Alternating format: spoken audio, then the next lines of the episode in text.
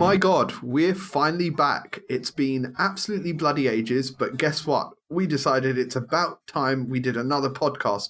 So we're back with the Audio Rambling podcast, and Mark is also back with me. Hi, Mark. Sorry, this is sorry. This is a new phone. Who is this? Yeah, no, it's it's been ages, but it's great to be back. Um, yeah, new year, new podcast. We thought we thought it was about time. We've both been a bit busy with the usual real life stuff, so it, it's been a little bit difficult to get together. But we thought now was the right time to do a new podcast. It's literally on the day we're recording this. It's about less than a week left to go till NAMM. There's so much to go through. There's you know so much to catch up on as well. So yeah, let's let's get on with it. Let's not waste much time. Mark, what have you been up to while you've been away doing your thing? yeah, I mean, news wise, um, the the week or two before NAMM is often more eventful than NAMM itself because everybody wants to sort of bring people to their stands at NAMM, and so they announce everything just beforehand. So yeah, we've got there's been sort of so many sort of product announcements that have happened in the last sort of uh, week or two. Uh, let's start with a bit of a weird one. Um, there's a company, I'm probably going to pronounce their name wrong, Ruokangas, um, who've released what they call a valve bucker, which is the um, first ever valve driven electric guitar pickup. So it's it's going to be an active pickup, but the, the actual preamp for the active pickup is a valve powered one.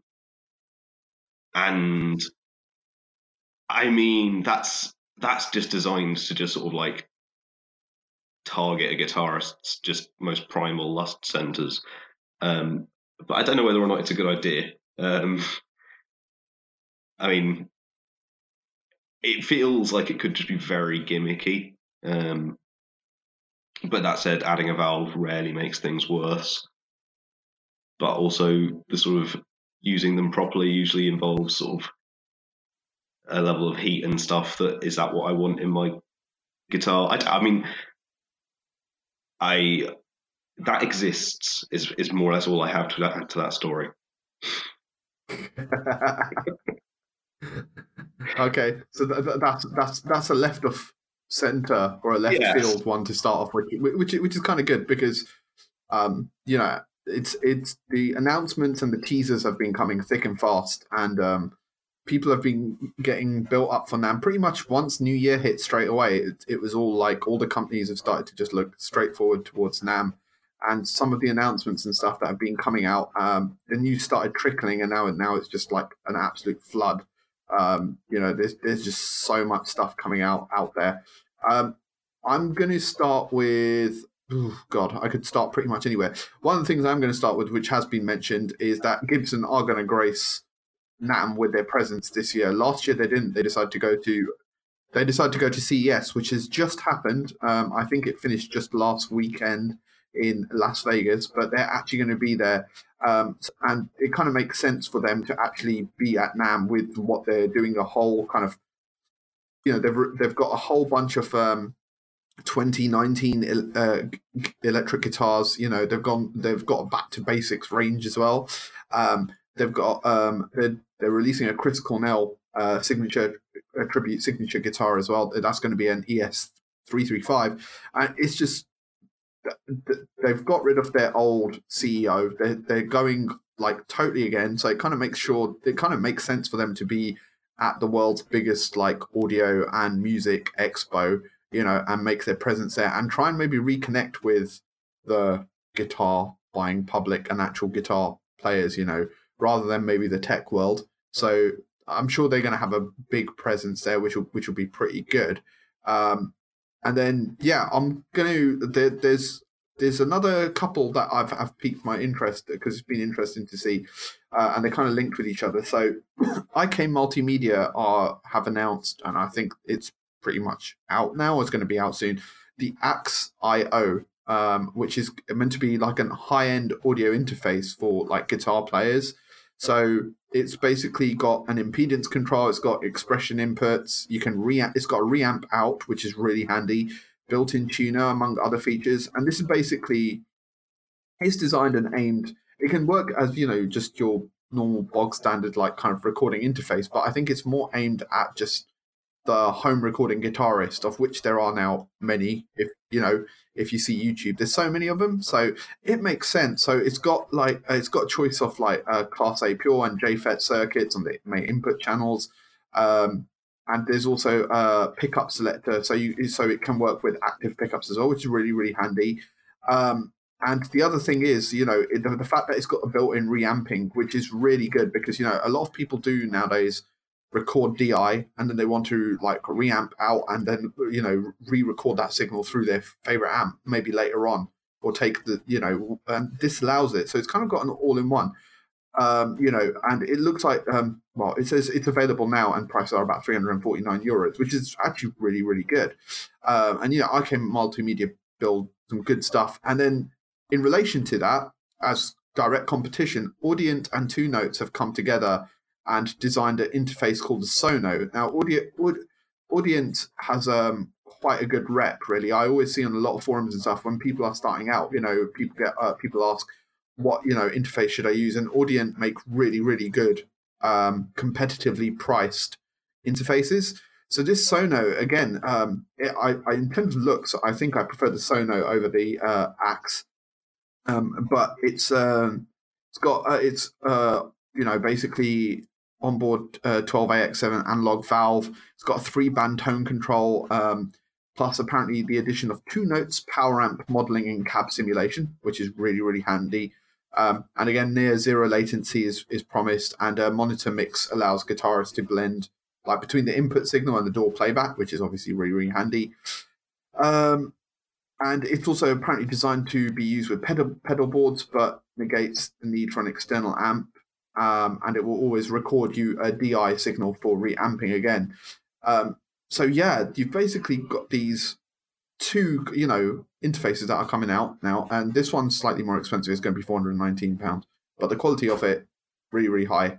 I think you know they'll both sell really, really well, and there's a clear market, like you know, for it now. So it just makes so much sense to release something like this because there's so many guitarists who kind of are just releasing, make basically recording whole albums at home or like you know releasing stuff with YouTube, and they need the functionality of like an all-in-one box that allows you to reamp, you know, d- record DI, maybe like have cab sims and everything stuck with it. So I think these will sell really, really well. I prefer the Sono. I think looks really, really better um, for me personally um, from an aesthetic point of view. But the Axe, you know, I think both will. I think both will do really, really well both companies know what they're doing. So yeah, and the um, the fact that it's got it, the Axe has a variable impedance, doesn't it, on the yeah. input, which is that's that's yeah. quite an interesting one because that's one of those things that is um, what they the way that it loads to pick up has a big effect mm-hmm. on the relationship between a guitar and an amplifier, um, and it's like obviously most audio interfaces these days have got a, a high Z or high impedance can, uh, input or you know switch or whatever, so that you can get that. But having it as being variable, I guess, has gives you that option to sort of tweak that relationship between your guitar and presumably the amp sims is going to be the main usage of both of these. Um, yeah, but yeah, and again with the sort of throwing valves in things in a way that it's.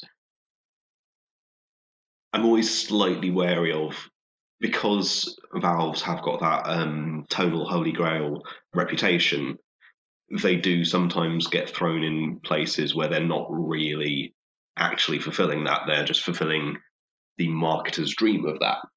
Um, and you know, I, I know so little about either of the products we've been talking about to sort of say whether that is the case, but there've been sort of like pedals and things where the valve is is sort of not being unleashed to its full potential, but it's still being sold as though it's going to make you sound like an amplifier. And it's just, yeah. yeah, it's it's it's it's interesting to see, and it's it's kind of a new way that the maybe the audio interface is now going is that it's also before the audio interface has kind of always been squarely marketed at the music producer, um, the home engineer or the mixing engineer, you know, the the, the person who's actually like fully looking at like just mixing and stuff and make and doing a bit of like recording and it started off with just professional studios, then aiming stuff at home studios as well, stuff that's capable to record at a pro level, but in the home studio, and now kind of aiming stuff like instrument specific, you know, but it will able be able to do the rest as well. But you know, the fact that something's I mean, got a reamping kind of, you know, I that kind like of thing. Line Six have released a product with similar intent in the past, um, but I don't think it necessarily was aiming at the same sort of market. It wouldn't have been sort of charging near five hundred quid for it. Is a slightly, you know. Yeah. Yeah, of course. Yeah. So let's let's let's move it on because there's there is obviously yeah, so much. What else are you looking um, forward to from now? Uh, one thing that I um, well, okay, let's go with one that ties into something that we were actually talking about. Uh, I think in our last episode, when, whenever that was. Um, right. But we talked about oh, um, Aston microphones having sort of put out a blog, which they subsequently uh, deleted, um, about having voicing models in in, the amp, in a microphone so suitable for different sources, and whether or not they could get away with labeling it male and female. Um, and they've this you know they've now for NAMM released this microphone, the Aston Stealth, which is a cardioid um, studio and live microphone, um, which has got four voicing options, um, which it's got uh, one that's labeled dark, one that's for guitars, and they've got uh, V1 and V2, so vocal one and vocal two. Uh, they've they've have mentioned that in the marketing that that was um, in their tests. Um, M1, V1 worked best on on all the male vocals they tried, and V2 worked on all the female vocals they tried. But obviously, you know, use your own ears. Um, so it they've kind of, I sort of feel, um, worked out a way they were comfortable saying what they found without it coming across as sexist, which obviously is not something that they want to do, which is fair enough. Um, but you know, it looks like a really, really cool microphone, like very um, versatile, quite sort of chunky um, thing in a the similar sort of those sort of yeah big cardioid microphones. But yeah, it looks very nice. I mean, I, I I don't need any more microphones at the minute. Uh, um, but yeah, you always need you always need more microphones, man. You always need more microphones.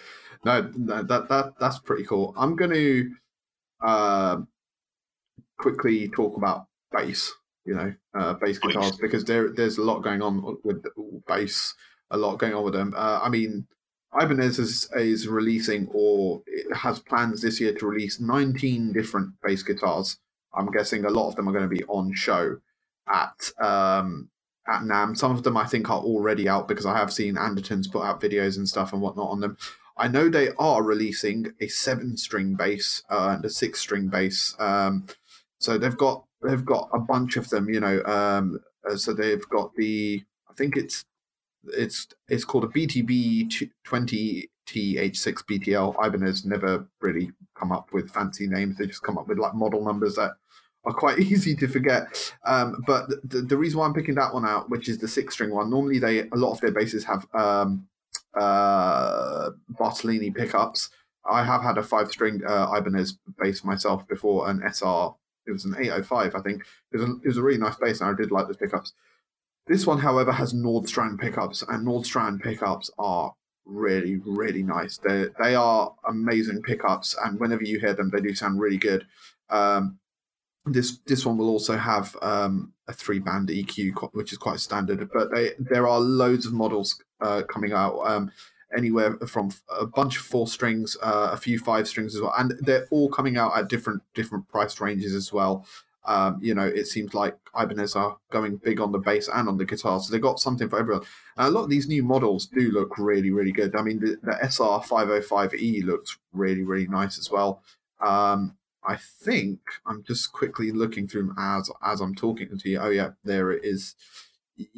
Yeah, there's a few there's a few string six string models because you know that that is becoming more and more a thing. You know, I am seeing some bassists going to towards uh, six string as well. So, so yeah, um, Ibanez having a big presence there. Um, I I know Dingwall have already uh, teased a bunch of different um, um, things that they're going to do. They're releasing a Firebird um, uh, five string version as well, which is being eagerly anticipated by a lot of people, and then like loads of different colors and new things going on there. Now, and the other one that I'm waiting for quite eagerly is Strandberg. Now, some some of you might not know who Strandberg are. They're this quite small little uh, guitar manufacturer based in Sweden. They do really really nice headless um, guitars played by the likes of Plini and and so many other different people as well. Um, you'll generally see a lot like kind of jazz fusion kind of guitarists and, and a lot like djenty kind of guitarists playing them. Um, and they've they've also got uh, they're releasing a Boden bass, a five string one. Um, now the bassist in Plini, a guy called Simon Grove, also plays that, and I love his tone. It sounds absolutely amazing, and it does come uh, much like the Dingwall. I think it comes with a Darkglass uh, capsule in there as well, uh, EQ, but it comes with the Nordstrand pickups, and that thing sounds absolutely amazing. I love the look of it. I really want to see what it's all about. I keep trying to find out news online about it, but nothing in terms of price or anything is out there at the moment. Um, so I have a feeling it will it will all be revealed in terms of all that stuff. Uh, probably at NAMM. Um, you know, um, so that that will be really really in, interesting to see. Um, because I really I've been lo- I'm not not that I'm going to be buying it anytime soon, but the, I really love the way the Strandberg guitars and the basses really really look. For some, I'm re- I really am digging the the headless the, the, the headless shape and the actual shape of the yeah, body no, as well. They're definitely a, they're definitely a company whose aesthetic has caught up with that just sort of brutal futurism of just a guitar that doesn't need a head. It it took a long time for guitar shape to sort of like make that feel organic and natural. But Strandberg definitely a company who who do look good with the headless guitars it seems like, uh, uh, especially with their Boden, the, the Boden models and all their like latest models, that it seems like you know they've really kind of captured that, and it does. It it seems to work with the way the body works and everything. And they seem like they're just really easy guitars to play. So I'm really intrigued to see what this, how much this Boden bass is going to be, and what it's going to be like. There's a lot of people eagerly awaiting news about that, so that that'll be cool. That's that's probably like for me personally one bit of news I'm really really waiting waiting on a lot. Um, and then there's like, I mean, Schecter, I know, are releasing a bunch of bass guitars as well. I mean, the amount of just instruments being released across NAMM is just, it's ridiculous. You know, um, Warwick are releasing a bunch of a bunch of bass, a uh, couple of bass guitars, some Corvettes as well.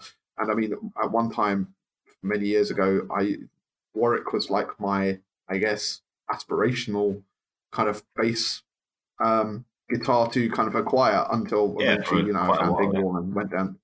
Yeah, exactly. So yeah, and it's it's really intriguing. And then I mean, in terms of the guitar front, God, there's there's so much going on. It's just crazy. You know, uh, I don't think we've got like enough time in the day to even like go through. I mean, this would be the longest episode in the world, but you know, Epiphone are releasing a bunch of stuff. Or, I mean, all of them. Pretty much, they wait for you know NAMM to happen and and then they'll, they'll, release. And PRS have got a few SE models uh, coming up as well, which look really really nice. Always with with PRS, you know, with, mm-hmm. what they what they do. Um, I know Fender have got a few things lined up as well. Um, you know, it's it's just it's just crazy at the moment. Um, and one thing I'm going to mention on on the pedal, which I've been seeing a lot of, um, and you're probably you might be aware of it. Um, so I know 4P are releasing a new new pedal which people are quite excited about, which is called the Deep Ogin Analog Chorus and Vibrato pedal. But the one that seem I keep seeing photos of everywhere and is being made quite a big deal of is the Strymon Volante magnetic echo machine, which is I'm looking at it on the Anderton's website and it's it's it's retailing for three nine nine. So it seems like Strymon are going to be one of the big people with their pedals. Um, and this thing, I keep seeing a lot of photos of it as well, and I think people are people are quite excited about this as well. It's got like three magnetic delay types, spring reverb, a looper, and more. So it's kind of like bringing everything together. Um, you know, um, yeah, it's and we you you well, know firsthand well, yeah. the quality of Strymon. Well, it's a, it's a different uh, format for them. Up until now, uh, most of their pedals have been the sort of um, about sort of double the, the width of a uh, standard with the the two buttons and uh, two big knobs, three little knobs, and whatever switches. Or they've had their their larger sort of multi effects models, the the one doing like all the reverbs, the one doing all the delays, and the one doing all the modulation, which were I think three or four things wide, and that was like the format they used for them. Then last year, I think again at NAMM, they they came out with something for the Eurorack modular, and it seems like sort of the the different approach they took to engineering that really sort of inspired them to to go back and look at how you were able to manipulate the effects in your guitar pedal.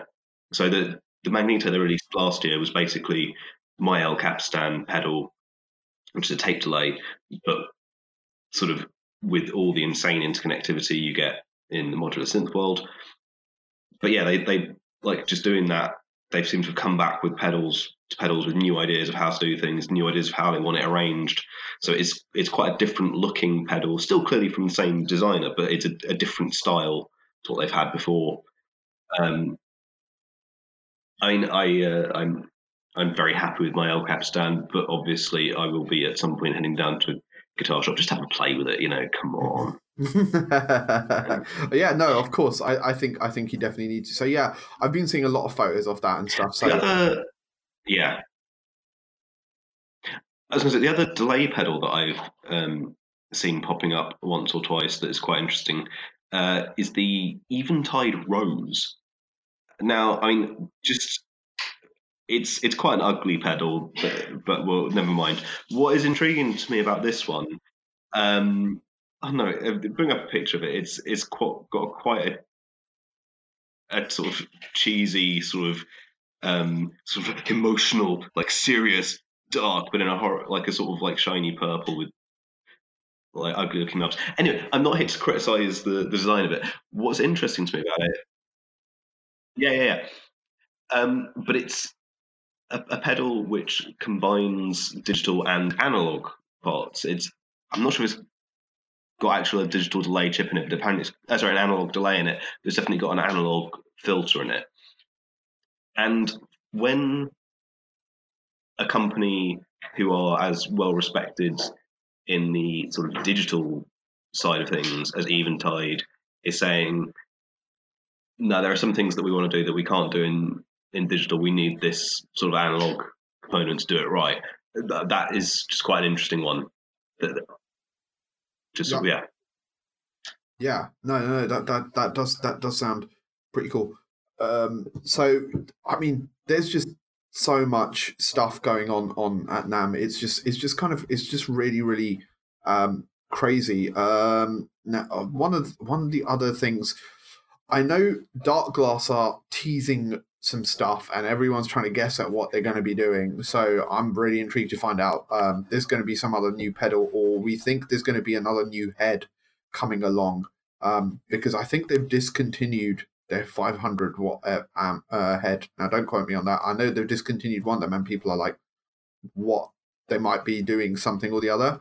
So yeah, so I know Darkglass are definitely teasing a few things, but there's going to be so much more. You know, we're we're talking about this today on the Sunday. I think NAMM, I don't know if NAMM starts tomorrow on the Monday or whether it starts later on in the week, but it's literally around the corner. Um, I'm seeing all the YouTubers and like musicians and people I follow across social media just making, flocking and making their way towards LA, and I'm getting super jealous because I really want to go to a NAMM um, you know, uh, like so badly. Um, so I would love to be there. Funnily enough, um, my fiance's brother-in-law and wife are actually in LA this week, but they're not going there for NAMM. I'm just like, how could you? They were wondering why all hotel prices in LA were super duper expensive, and then they well uh, i suddenly realized why they were because of now so that's just a sidetrack to a story. But yeah it's going to be um, there's going to be a lot going on. There's going to be a lot of a lot of like content being put online on youtube. So i'm going it's going to be good to see it and it's going to be good to digest it as well once we come through it and see you know what's been done and announce it because of course they're going to like keep some stuff under wraps um, you know and it's always good to just to see some like some of the artists who are there their performance and what they do as well so yeah, it's it's it's going to be absolutely awesome to see. I, I mean, I just there's like just so much crazy. There's just so much stuff going on. You know, uh, I mean, MXR are going to be releasing a signature Green Day pedal, according to like Billie Joe Armstrong. Yeah, so so you know, there's that. Uh, I know Blackstar has got um, three new uh, tube amps coming out as well because um, I've seen a few things about it going on, and I'm sure those will be quite popular as well. And um, well, yeah, you say new, not new, new, but new enough. The, um, so okay,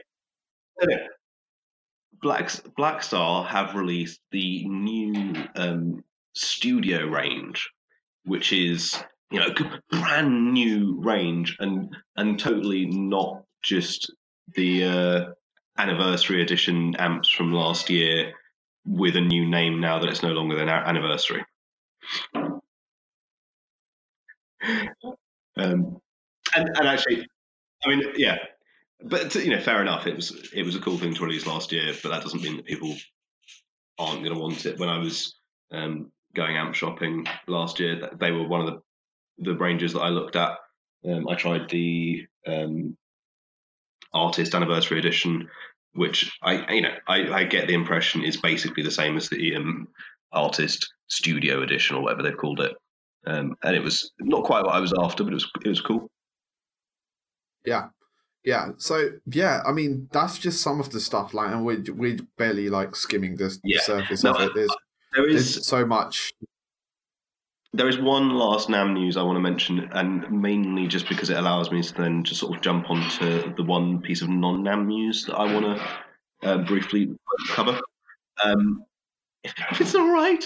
Uh, yeah, the, yeah, yeah, of course. So the NAMM one is Electro Harmonix, who are a pretty well regarded pedal company, um, who make quite a wide range of pedals, usually with um, something sort of quirky, innovative, interesting, whatever going on with them. Um, have released a, or are going to be releasing a, a brand of strings. Um, so you, you can have your, your guitar strings made by the same company who makes your pedals. Now, and from the sound of it, they, they've been made in the USA by a premium string manufacturer. So they're presumably just somebody else's strings with a different branding. Um, and it doesn't seem like there's they're like particularly interesting and innovative strings, but it's just sort of interesting seeing how uh, people try and expand their brand. And uh, yeah, but the, the the one that uh, that sort of leads me on to the other Electro Harmonix news that's been going on recently, uh, and that they won a copyright infringement case against Mooer. Um, so the yeah, so there's like, anybody who's been like shopping for guitar pedals or has an interest in them, you know there's lots of things in the market which are basically copies or clones of other things, and there are some of the the companies which basically like their entire thing is seeming to be like offering you cheaper versions of other people's stuff, and so Mooer, who do the, the sort of very small pedals, like you look at any of their marketing and it's kind of clear that you're getting a knockoff of X pedal or Y pedal. And there's there's a couple other companies like out like that, that, as well. And it's one of the things it seems with the sort of um, analog circuits, it's it's very hard to enforce that sort of copyright, and you know it's why Ibanez has been able to do nothing about the thousands of different tube screamers out there. Um, uh, but it's a lot easier with code. And now that there are so many digital pedals out there, it seems that when Mooer made their versions, they didn't just sort of hire somebody to write a code that did, did a similar job. They literally just copied and pasted the code from a couple of Electro Harmonix pedals. So the um, the, yeah, Mooer's Moorigan and Tender Octaver pedals included copies of the software used in the EHX's C9 organ machine and the MicroPog. Um, and it seems like they also copied the bloody Electro Harmonix copyright notice that was included in the software. So, like, it was just a copy and pasting job. And it's outrageous. But yeah, no, they it's uh, it's been caught out, and so I don't know whether this means that we'll start seeing sort of less of that sort of thing, or whether companies yeah, it just means that other uh, loads of like maybe uh, slightly cheap uh, pedal companies that are making these digital pedals like uh, on a that want to make them on a like smaller budget and stuff. They're just gonna have to be more careful going forward, you know. Um, whereas that maybe one time they might have got away with it. It this will set a precedence. It will set a precedence in in the courts. So you know, if it's so the, going forward, like companies are going to have to be a lot more a lot more careful, and it will kind of will almost be a lesson to them. You know, whereas maybe in the past they got away with it. So it'll be interesting to see how that kind of unveils and if, if we'll ever get if, if we'll get more of that that kind of stuff coming forward or this will be kind of like mm. the warning shot and people yeah. uh, companies will be yeah. more careful going forward into the future. All right, so yeah, that's that's uh, like the uh, what's going on in the news. Yes, it is. So yeah, so yeah, I think I think we have. I mean, like I said, uh, we'll we will definitely do an episode after NAMM at some point, you know, um, and ho- hopefully this time it won't be as long. But we, will cover like stuff after that as well. Um, in the meantime, we'll leave all of you lovely listeners out there to just enjoy NAMM, you know, rather than just hearing us keep bleating on about it, because I'm sure you're getting your fill about it from everywhere, left, right, and centre. So yeah, let's um, let's uh, move on now. I know we we we had a great idea. Um, you know, sometimes we do discuss what we're going to talk about in the podcast, just to kind of have a bit of a structure to it. As much as we like to ramble on, that you know, as twenty, yep, we are. As 2018 was coming to to an end, we were going to do uh kind of year end awards, best of, kind of what we liked, what we didn't like, kind of thing. And we were going to do it, obviously, before 2019 kicked in. But, you know, we've both been busy. It hasn't happened. But we thought, you know what? We're still in January. It's 2019 yeah. has only been going for about, well, at the time of this recording, 20 days, even though it feels like 20 months um, because January just drags on forever. So why don't we do our own end of year awards called the Ramblies?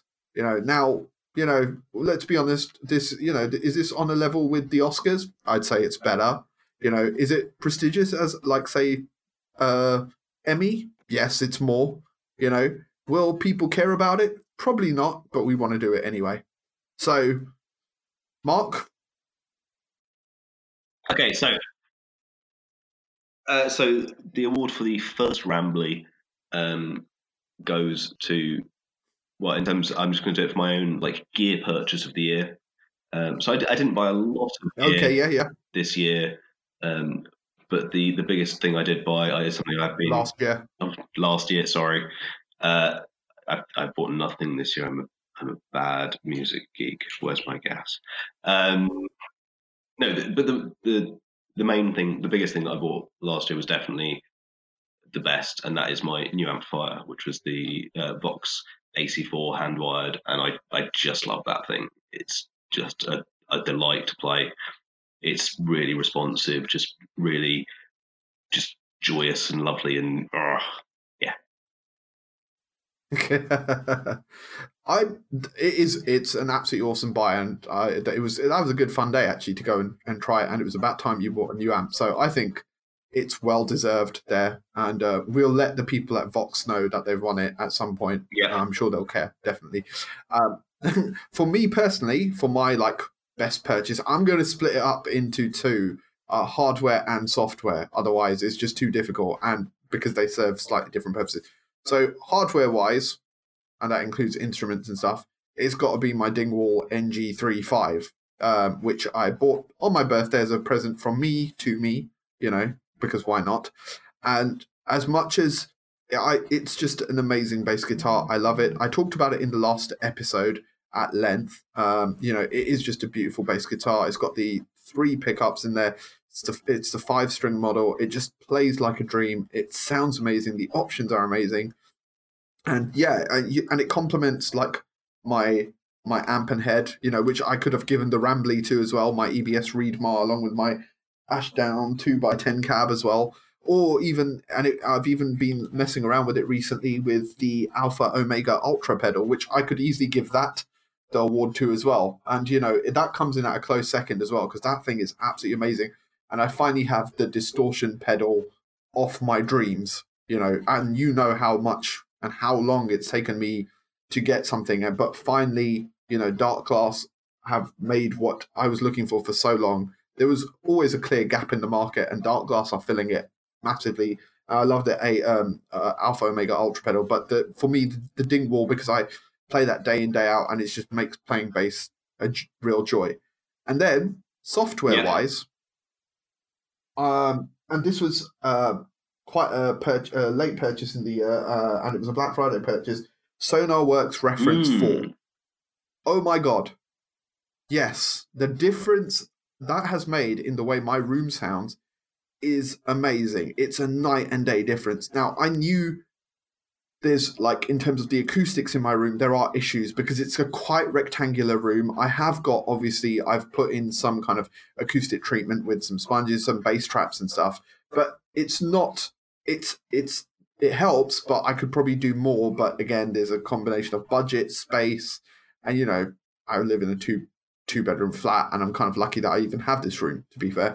And so I needed something just to help improve it. And I knew there's I with with home studios that one of the big problems is always the low end, the bass, and especially in a room that's a regular shape. This thing, I mean, and there's always spaces in my room where I know the bass just builds up, the frequency builds up, and it gives you a kind of a a false kind of idea of how much bass there is or how much lack of bass there is. And this thing, I've I got the studio reference version. I did all the measurements with the microphone, spent half an hour doing that, taking all the measurements, following it. And now I run it when I listen to music all the time. So I run it with the, um, you can run it basically in two ways as the plugin version. Uh, when you're doing when you're in the DAW and then there's another version called system wide, which just basically runs with runs more with with the sound card. So it's it, it's at different points in the chain because obviously in the DAW you're using ASIO and whatnot, so you need to use the plugin version. So I've uh, uh, recently I've just been using it in the system wide version. Oh my god, the difference when I'm I, when I'm just sitting there listening to music and just the bass response, how clearly I can hear the bass, how clearly I can hear everything else, and also the graph it shows me with what what the measurements on my room were the correction it's done, and what it looks like now. Before, I had a massive spike at anywhere between, I think it was about between 100 to 150 hertz. Absolutely massive in terms of like the decibels. And now it's brought it right down, and there's a, only a small hump around, I think, and it's very, very tiny at around between 80 or 90, very tiny, and the rest of it is nearly flat. It's this thing is amazing. So SonarWorks reference for those guys are absolute geniuses. They've also released just recently a free app, and you might be interested in this for the phone as well. So I basically got an email coming through um, uh, from them a while back saying they've, they've they're doing a beta test for uh, a phone app. So and basically, I downloaded it, uh, installed it, and it asks you what speaker, uh, what headphones you're using, and I've got um, my um, Sennheiser uh, Bluetooth ones, which I use in the gym quite a lot. And the it's the, the list that you can choose from is extensive. Um, so I chose those and I started using it. And as a, as a beta, again, it's absolutely amazing this app. So I would definitely recommend sign up to it or try and find it within. It's it's on Google Play definitely. try it out, see how it works. You can even manipulate the graph as well if you're like not happy with what they've done on it and it's it, I've really noticed the difference on that, and it works with Spotify quite seamlessly, or with your inbuilt music as well. So I I think their phone app is going to be huge, and they're really expanding with what they're doing, and they're wizards out there. So that's for me the two, the two things. No, that's a that's a good a good couple of things. Okay, so for the next yeah. uh, sort of category, um, like both of us have got our sort of um, favorite plugin companies. Uh, mine for me, Airwindows and use Slate, both of whom have released products last year. So in a minute, I thought I'd ask you what your favorite Slate product of last or Slate release of last year was, and I'll start uh, with my favorite Airwindows one. Yeah, yeah, of course, yeah. So with like, oh god, I'm trying to remember what came well, out. Yeah, I'll, I'll give you a minute to think while I do mine. Yeah, yeah. Um, do yours. So, um, so Airwindows is one that is um, a lone developer supported by Patreon, um, but he manages to release like a plugin most weeks. So in 2018, he released about 50 plugins, um, which is kind of insane. And I've I've tried a bunch of them, but obviously not all of them um, because I have a job. Um, and I was tempted, I know uh, I was tempted to give it to Spiral, which is new um, uh, saturation algorithm that he came up with, which is just sort of beautifully smooth. Um, but if I'm honest, it's I like the way he's used that in the plugins that he released after that. So it's I, I don't think it's necessarily I'd pick the plugin itself, but more how that um, saturation has been used, you know, with other things. I mean, there's been um, energy is a great EQ for for really bringing stuff out of the trebles. Um, atmosphere is a, a, great way of sort of gluing sounds together in a way that sounds like they're in uh, you know a real space and in terms of space like non-linear space he's got one which is great reverb but i think the one that i'm going to give it to uh, is righteous 4 a, which is a bit of an odd one to, to explain. He describes it as being like your final output stage. So it's sort of like the, the very final thing that is on the end of the master bus.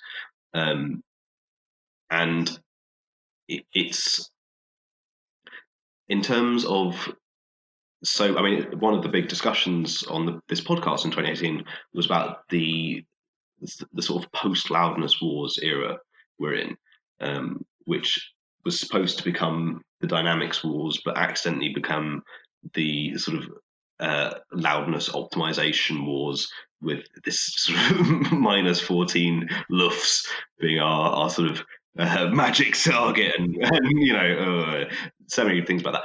But this um, this is a plugin that, that is aware of this this era. And so it's, it's only got um, two controls. Uh, the the second control is just your your sort of output, whether it's going to something else in the DAW, or if you're outputting it to 16 bit or 24 bit, it'll correctly dither it to that. So if you're doing it like as a high quality WAV or as just um, a CD quality release, it will sort of make sure it's optimized for that. But then the other control is basically um, a, a slider which has got your your sort of target output um, like level. So if, if you know if you if you put that side at the minus fourteen, when the body of the sound is is around that, it'll do some nice things to sort of just fill out the bass a little bit. And if you sort of start regularly going above that, then the whole sort of thing will become sort of saturated in a not great way, which means that you can, if you sort of set it at the beginning of a mix, then you are constantly mixing with that target being sort of given to you in a sort of organic sort of sonic feedback oral feedback way rather than having to like look at graphs and stuff. And it's also got um, a sort of clipper built in so that your any sort of peaks because the whole point of this is that you've got a nice balance between the body of your track and, and the peaks so that it, it feels good. And it, it's just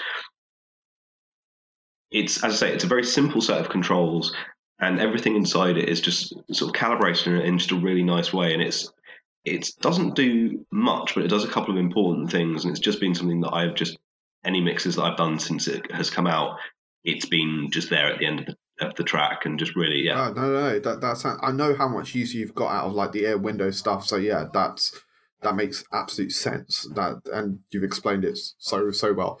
For, so for me, for Slate, I had to look back while you were kind of talking there. I was half like checking back because um, you know looking back at t- uh, 2018 and just just trying to figure out what did come out. And i think it's got to be one that i used on our friend george's ep quite a lot and it came out and it's made a big difference and it's one that the hype for it was ridiculous and a lot of clamoring for it was the fg stress. Uh, yes. Um, and I've, I've just been trying to check and i i'm pretty sure it did come out in 2018 um, now, there's a bunch of other plugins that have come in, come out towards the la- later end of uh, 2018, like the Eiosis uh, Air EQ and a few other things, and VMR 2.0 as well, which is absolutely amazing and so much more functional, and it allows you to set up so many more, uh, you know, save your settings and have like different strips, which is so handy. But I think the FG Stress is absolutely amazing. I'd never used an actual um, distressor before, um, you know, the Empirical Labs one, but it's kind of got a almost mythical kind of thing behind it, and all, all the renowned studios in the world have have have it. So, and this was the first one that you know Slate were promising they were going to model this as a plugin, and before I think plugins have tried but never even come close or not even dared to try and you know model the distressor. So Slate released the FG Stress. There was ever since there were it was the rumors started, and then you know Slate announced that they were going to eventually release one. There, the amount of times on the Slate forums, on Facebook, um, you know, all over the place on Gearslutz and stuff, people constantly asking, "When is this thing ever going to come out? When's it going to come out?" But the one thing about the guys at Slate and Slate himself, you know, which I have a lot of time for, is despite all the pressure from outside, they stick to it and take as long as they need to to develop the product that they want with the vision they've got. And it 99% of the time it works because when it comes out, people are blown away. And, you know, especially in this day and age, people are very, very impatient. Once something is announced, you know, people want to be able to use it like yesterday. So with the FG stress, God, I mean, I remember just seeing people literally the amount of times people were posting when's they're going to come out, when's it going to come out, and you know, other people telling them, calm down, relax, and then it came out. Uh, there were people. There was a lot of excitement behind it. People like, "Oh my god, this sounds absolutely amazing!" And you know, I've got the everything bundle, so I got it, and I started using it, and I was blown away. I love the way it works on on drums. It's just amazing. It's made for like drums and what you can do on it, and on like bass guitars as well I've even used it on this podcast as well. So on our voices, you know, and it really is it's an amazing thing. I love the FG stress.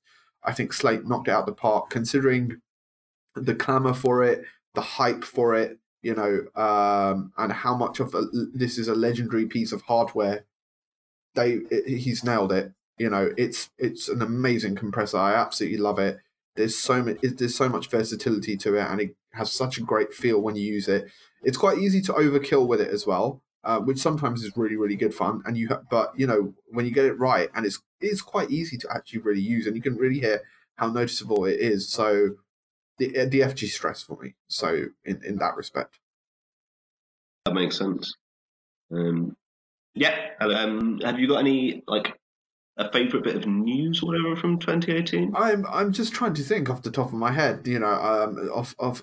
So I think out of oh god there, there was so much news you and i have covered on this podcast and i'm just i'm trying to remember um off the top of my head you know this shows you how much planning i've done it uh, done done for this. I'm literally winging it as we go.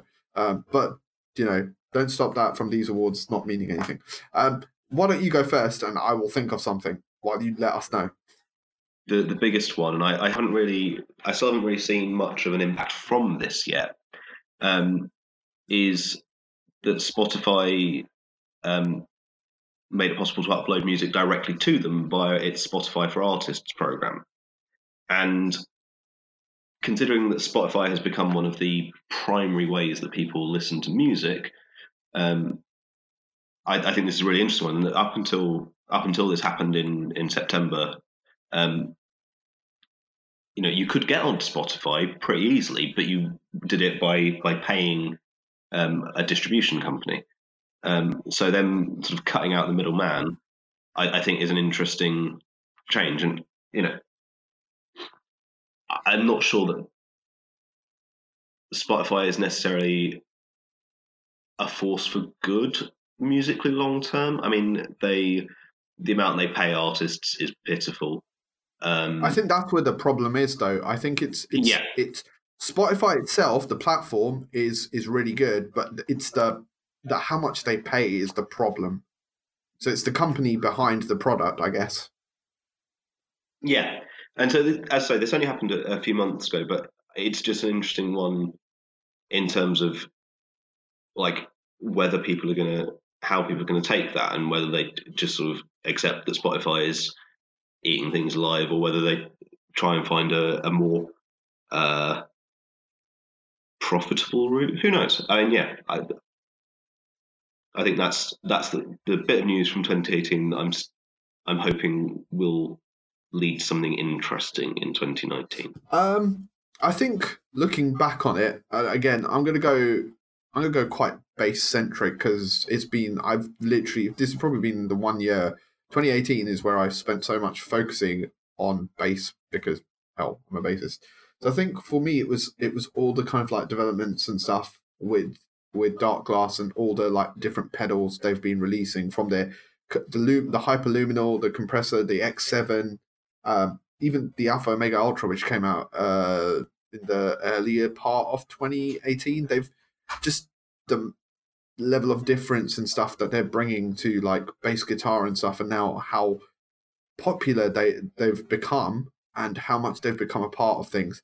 Um, and it's just it's it's just it's just crazy, you know, because they are the amount of people and the amount of artists now beginning to use their not beginning, but are really using their equipment, and they're fast becoming one of those go-to kind of you know um, companies and a very uh, a bigger player day by day within like you know bass circles. And it's kind of nice to see because you know a lot of a lot of other companies, um, you know, the, there are a few that just focus on on bass. You know, the likes of like Dingwall, Warwick, or whatnot. But Warwick are owned by like Framus, who kind of you know also focus on guitars and stuff. So it's nice to see like a pedal company that is just focusing on on that on the low end of of things, and because they're so in they're so into that, they they kind of you know they can they know they're not just thinking about oh you know what works on guitar that might work on bass. No they're, they're thinking that they always think of it well this the bass guitar is a slightly different instrument. You're dealing with slightly different frequencies. You want to be able to shape them differently and whatnot. So yeah i, th- I think i think for me it's uh, all the stuff that that Darkglass have, have been doing because they've been on fire with like how much stuff they've released and how big they've become and as a side to that is also Neural DSP as well because they've they're you know they're the sister company in in in essence Darkglass. They've they've got Darkglass um, plugins, so you know they've got the basically a few of the Darkglass pedals as plugins, which have become very big. And one of the things that's probably become like massive, like all over for guitarists, is the Fortin Nameless amp and the Fortin NTS, which they've released recently. And these plugins that I've recently used, and I've used them with with guitarists, and I've seen the videos, and just the tone and just how easy they are to use, and just the sound. You know, it gives that. Okay, yeah. Is it gonna if you match it? It's it's nearly like you know that valve feeling, and it's so easy to set up. So I think those two companies together, I just are I like knocking it out of the park. And yeah, for me, it's just the the stuff they've been releasing and I'm interested to see what they do come the rest. Of the year. And that actually year. kind so, of leads yeah. me on to um, what was going to be my next category, which was my trend of the year. Um, and it is so things like um, oh yeah, yeah, Neural DSP with their their Fortin um, amp models, uh, and actually the, the pedal models for the the uh, the Blackstar things they've released, alongside um, like Waves in collaboration with PRS um, released three amp models of the PRS. Um, and then there was the um, well, there's also I, I suppose there's the Misha Mansoor one that is is sort of very much sort of designed around one guitarist's sort of personal ideal of tone, and it's and and together with these, and I think there's been a couple others as well. Is there's been a really reassuring movement with in the sort of amp simulation world from into like more specifics and like all the sort of great gear is very you know specific. It's built by people who like are, are, trying to to do something brilliant and they're not you know necessarily like spreading themselves too thin. And, for so much of its you know amp models have been about um, having all the things you can't have but they're not like really them. And they're you know it's all it's usually they're given knockoff names that you've got your sort of Garshall amps and your Besser Moogis and you know whatever. Um, um, and and you know it, it it was trying to sort of give you everything, but like fake versions of everything, and and it's that it's been reassuring in 2018 to see actually these guys who are very good at their DSP getting together with the guys who are very good at the the tone and working together to create something that is not just a generic version, something that is more sort of singular and sort of focused and actually and yeah and it and and good um, basically. And it's yeah. And like the um I mean, the PRS ones did come out last year, didn't they? Yes, I'm pretty sure they did. I'm pretty sure they came out in 2018. Um, yeah, I think they did. Yes, from what I remember, they did. Yeah, they came out. I think not long after NAMM. Um, it, it wasn't too long, and yeah. they, they, you know what? They're still like ridiculously cheap as well, and uh, whereas obviously with the with the Fortin nameless and the Misha Mansoor, um, and you know they focus on kind of the you know the more heavier aspect of things uh, even though the Misha Mansoor can do some like kind of fairly cool kind of clean stuff. I, I really liked on the prs and you and i have discussed it multiple times how it handles those cleans and it feels very kind of it's getting towards feeling almost like natural like a realistic amp so absolutely absolutely awesome what prs did there and they're and they're ridiculously cheap you know. I would recommend them if, if you're if you can't justify spending like a hundred dollars uh, on just the one plugin, you know, like the Fortin nameless or the Misha Mansoor stuff, which I think is also about hundred dollars. I'm pretty sure the Waves uh, ones are still less than a hundred, and you get like three different kind of amps. All right. Uh, well, next category then, album of the year. Album of the year. Okay, go. This is yeah. This is uh, this is going to be a tough one. I'll, I, you know what? I'm just gonna let you let let you go first while I quickly just think of everything. All right. Um. I mean, I I did not.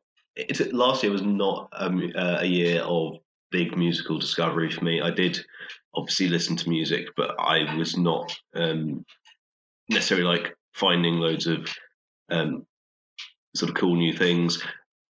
Uh, but even if I had been, I think the standout album for me was still uh, All Nerve by the Breeders, who I've they're obviously like a, a band that I've been a, a fan of for donkey's years now, um, and I, am not you know it, it, was just a really sort of strong album. They've been away for a while, or not necessarily away, but just you know they've been doing stuff, working. Who you know, uh, but they've uh, yeah it, uh, also, I mean, included a, a, version of a song that Kim Deal released a solo version of uh, years ago that I loved um, and uh, like really obsessed over it. I think you probably remember me obsessing over it. It was uh, "Walking with a Killer," and it just yeah, and just like when it came out, just for a few weeks, I was just obsessed by it.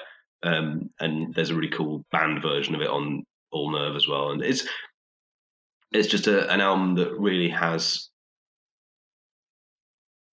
like you know everybody's tone is great. Like their their their voices sit well together, sit well with the level of distortion they're using in the guitars, and you know it all just everything just sort of sits well together, and the you know the songs allow them to do that. And I, mean it's part of the reason why uh, we're doing this podcast is because of how we appreciate sounds, and they're just one of those bands that always sound good, and that's you know obviously there's there's more to music than just like the, sound, but that is something that you know is a good. It, it's always something that matters to me. Um, and yeah, the songwriting and everything is good as well. But just that, yeah, yeah.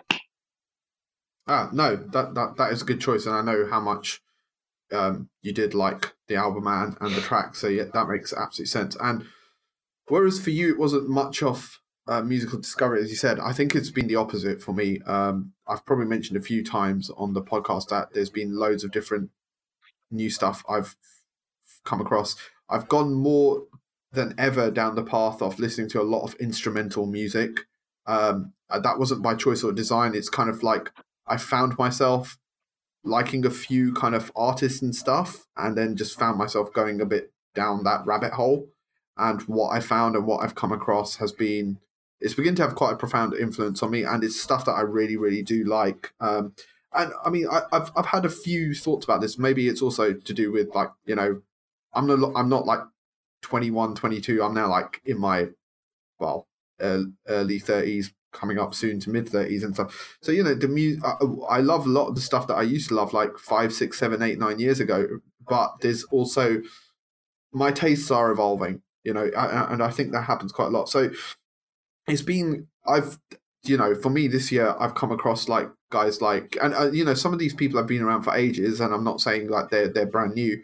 Um, so before you start shouting at at your computer or your speakers while you're listening to this, it's like you know I've I've only come I've come across really this year Plini, who's been absolutely I've been absolutely blown away by his music, and it's on heavy rotation for me now. I, you know, I just love the way he composes tracks and just the the space and the atmosphere and how there's the use of odd time signatures mixed with odd melodies and things. And you know then there's also stuff like intervals as well again instrumental and stuff. And just you know how they use the the various different guitar tones. It's not always a heavy 100% of the time or always djenty sometimes it brings that vibe it all does stem from djent it's all got a lot of the, these these songs i've got that djent prog vibe to them and i just feel find myself going down that route and what i like but I like the way they change it up. It's not just you know constantly like zero one zero zero one zero or whatever you know, um, and just the way they use the space, the space and the atmosphere. Oh, especially Plini, he's he's amazing the way he constructs chords and puts them together and constructs constructs a melody and then builds around it.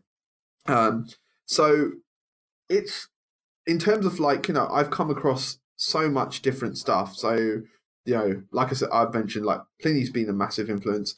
There's been um, intervals. There's a guy called Sithu Aye who's also like you know he's like half YouTuber and also does music as well, and he's worked with Plini.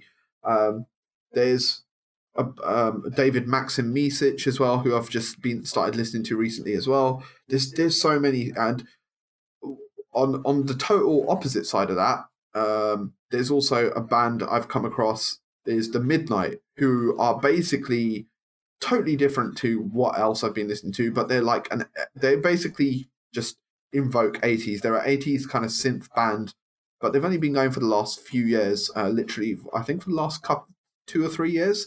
Um, and they released they released an album uh, this year called Kids, and I love a couple of the tracks off it. Um, there's also a couple of their older albums, um, you know, and literally it's like when me and like my fiance we're like driving in the car there's a you know a lot of music I listen to she's not always into but she loves the midnight and I mean I can tell you right now I'm gonna have a few midnight tracks at my wedding later on this year as well because a it's just pure 80s synth fun it sounds amazing and it's stuff you can definitely dance to I can imagine like trying to bust out some moves probably fell but it's awesome um and and in terms of so and that's totally different. You know, it's got it's got a very pop synth vibe, but I love those big 80s synths. They're just so amazing.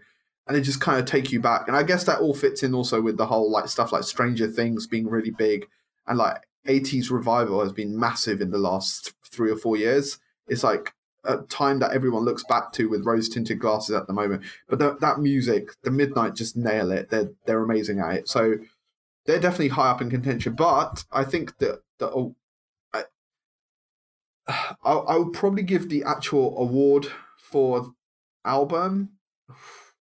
I would probably give it to Plini. Um, I think it would be for Salt and Charcoal, his EP. That's been absolutely amazing. I've absolutely loved it, and I, you know, and he also released Sunhead as well, and I just love the tracks off both the EPs. They're they're they're so cool. They're so amazing. I can't wait to see what he does in 2019.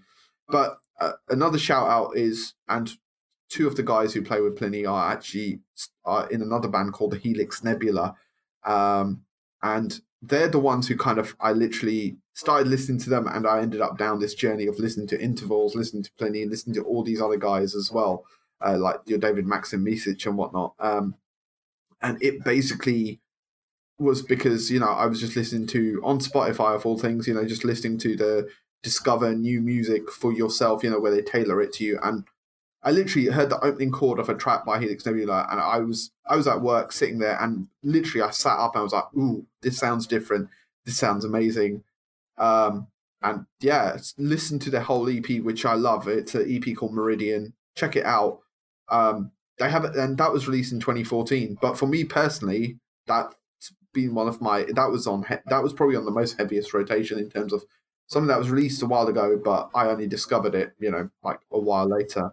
So yeah, um, but I think Plini for me def- is probably in terms of influence and everything. So that's my album of the year.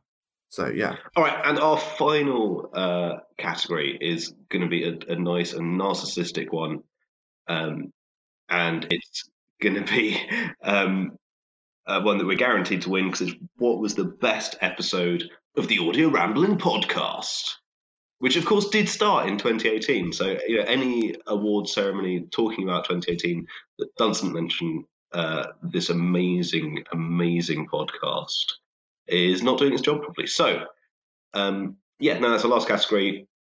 Best episode of the podcast in 2018. Uh, do you have a nomination, Vishal? I do. Um, I liked. I really enjoyed the one that we actually did live after the guitar show. Um, we did it outside because we couldn't find a nice like just pub to sit in, which would have been ideal. But that was really nice to just do it live and to be able to chat face to face. It was really good and not have to worry about any technical stuff. And it was just, you know, um, it felt really good. And it was, we, we'd, been to the guitar show. We were able to air our thoughts on it immediately. And we saw some really cool stuff. And uh, I know you and I have discussed, you know, uh, when we do discuss about the podcast, and we are looking at ways of potentially being able to do a few more episodes in the future, face to face, you know, um, and whatnot. And maybe that's stuff that hope we might, you know, who knows it, it, what the future holds, but maybe potentially something that I know we'd both like to do more of if we can. So I think that one for me, I really, really enjoyed that one. Um, you know, it, it, it was really good. We've been to the to the thing um, to the um, London Guitar Show um, we just did a recording um, there and then out in a park, and yeah, it was it was it was good fun to do. Um, so yeah, I think that one for me. What about you? Well, it looks like the Rambly Award for Best Episode of the Audio Rambling Podcast is unanimous because yeah, that was just a great day. Like the the UK Guitar Show was was so much fun. Um, there was you know all those things to like you know, it's all well and good um, watching demos online, and it's it's even obviously you, you can go into shops and try stuff out, but you generally can't spend just all day wandering around a shop trying everything. Sooner or later, they'll be like, "Are you going to buy something, sir?" And you feel really embarrassed. And you're like, "No, but can I play that?" Um, whereas at the guitar show, that's that's the whole point. It was great to go around trying everything, and then yeah, just we, we just sat in a park and chatted about all the cool stuff we'd just been seeing. It was um, a really good episode. Um, so yeah. So congratulations on winning there, us. Thank you. I, I feel so proud. But you know what? It's it's been ever since we started this. It's, it's been fun doing all, all the all the episodes and you know doing all them. Even um, doing the offshoot one-off episode I did where I did the interview with Chris and whatnot. And you know, big thanks to him for actually giving up his time to do that. You know, whereas um, I just dragged you. Uh, I, can, I can kind of call on you whenever. You know, sometimes other people have a life. Uh, not saying that we don't. so yeah, no. Um, it's been it's been fun doing we all don't. those episodes, but that episode, yeah, definitely definitely stuck out. So yeah, I think that's the Ramblies wrapped up for one year. Um, we'll try we'll bring them back next year. You know, you'll have to tune in and see who wins, and you'll have to listen to all the podcasts for the rest of this upcoming year to find out what happens. Um, so as always, um, before we say our buys, let's um, anything you've been checking out or you're looking forward to in 2019, or anything you've been listening to, or bands or anything you've been seeing live, etc. You know. Uh, well, I'm actually just I'm going to throw in uh, a recommendation to you here for a documentary. Uh, that's there's a, a BBC Four documentary series on at the minute called Guitar, Drum, and Bass, and the uh, episode two uh, was on bass. And so Tina Weymouth, the bassist from Talking Heads, like just sort of goes through a history of the of bass in popular music, talking to just a load of basses, not just bass guitar, but also like some double bass and synth bass stuff. Um, and it's just a sort of, you know, anytime you get people who know what they're talking about chatting about that topic, some good stuff comes out. Um, so yeah, I reckon you should check that out. I definitely will. No, that that sounds amazing, um, and something I will check out on the good old iPlayer. um, yeah, definitely. So thanks for giving me a heads up on that one. Um, for me, I'm looking forward to um, there's there are a bunch of different artists and stuff um, who are going to be releasing albums and whatnot in 2019. Um, and off the top of my head, I can't remember all of them. I did mention Plini is going to be releasing something. Um, I'm hoping that the Helix Nebula actually do release an album, which we're all kind of there's a lot of people pining for that. So hopefully that happens. Um, and apart from that, um, you know, I'm just hoping to well, you know, hopefully, I'm oh looking forward to the Children of Bodom uh, new album, which will be out around March. That will be awesome. Um, you know, so that will be good to see how how that turns out. I've heard one of the first singles um, from it, and I, I, I like what it does. So yeah, um, there's there's there's going to be a lot of stuff that I'm looking forward to, um, and hopefully go going going to see. Um, I'm just trying to think what I've been listening to in the last oh, couple of weeks. Um, one thing I think I mentioned it in the other episode of the podcast was I have been using Tidal a lot more as well, and that's um, uh, it's like Spotify, but I do like the fidelity on that, and it does work. Um, oh, I have been checking out um, Toska, who um, their album Fire by the Silos, which I highly recommend. It's quite a heavy listen. Um, you know, it's quite a meaty album. Uh, the the tracks are quite long, but I would definitely recommend it. Like just tonally and instrumentally, like what they're doing, it's absolutely amazing. It's another pretty much instrumental album. It's um, it's fronted by uh, Rabea. Uh, well, I say fronted by Rabea. Uh, Rabea from you know uh, who's worked with Chapman Guitars and Anderton and everything. Um, it's an amazing album uh, from Toska, so I definitely recommend that. So yeah, I think that's pretty much from me. Yeah, I'd say that's that's pretty much what I'd recommend slash been checking out.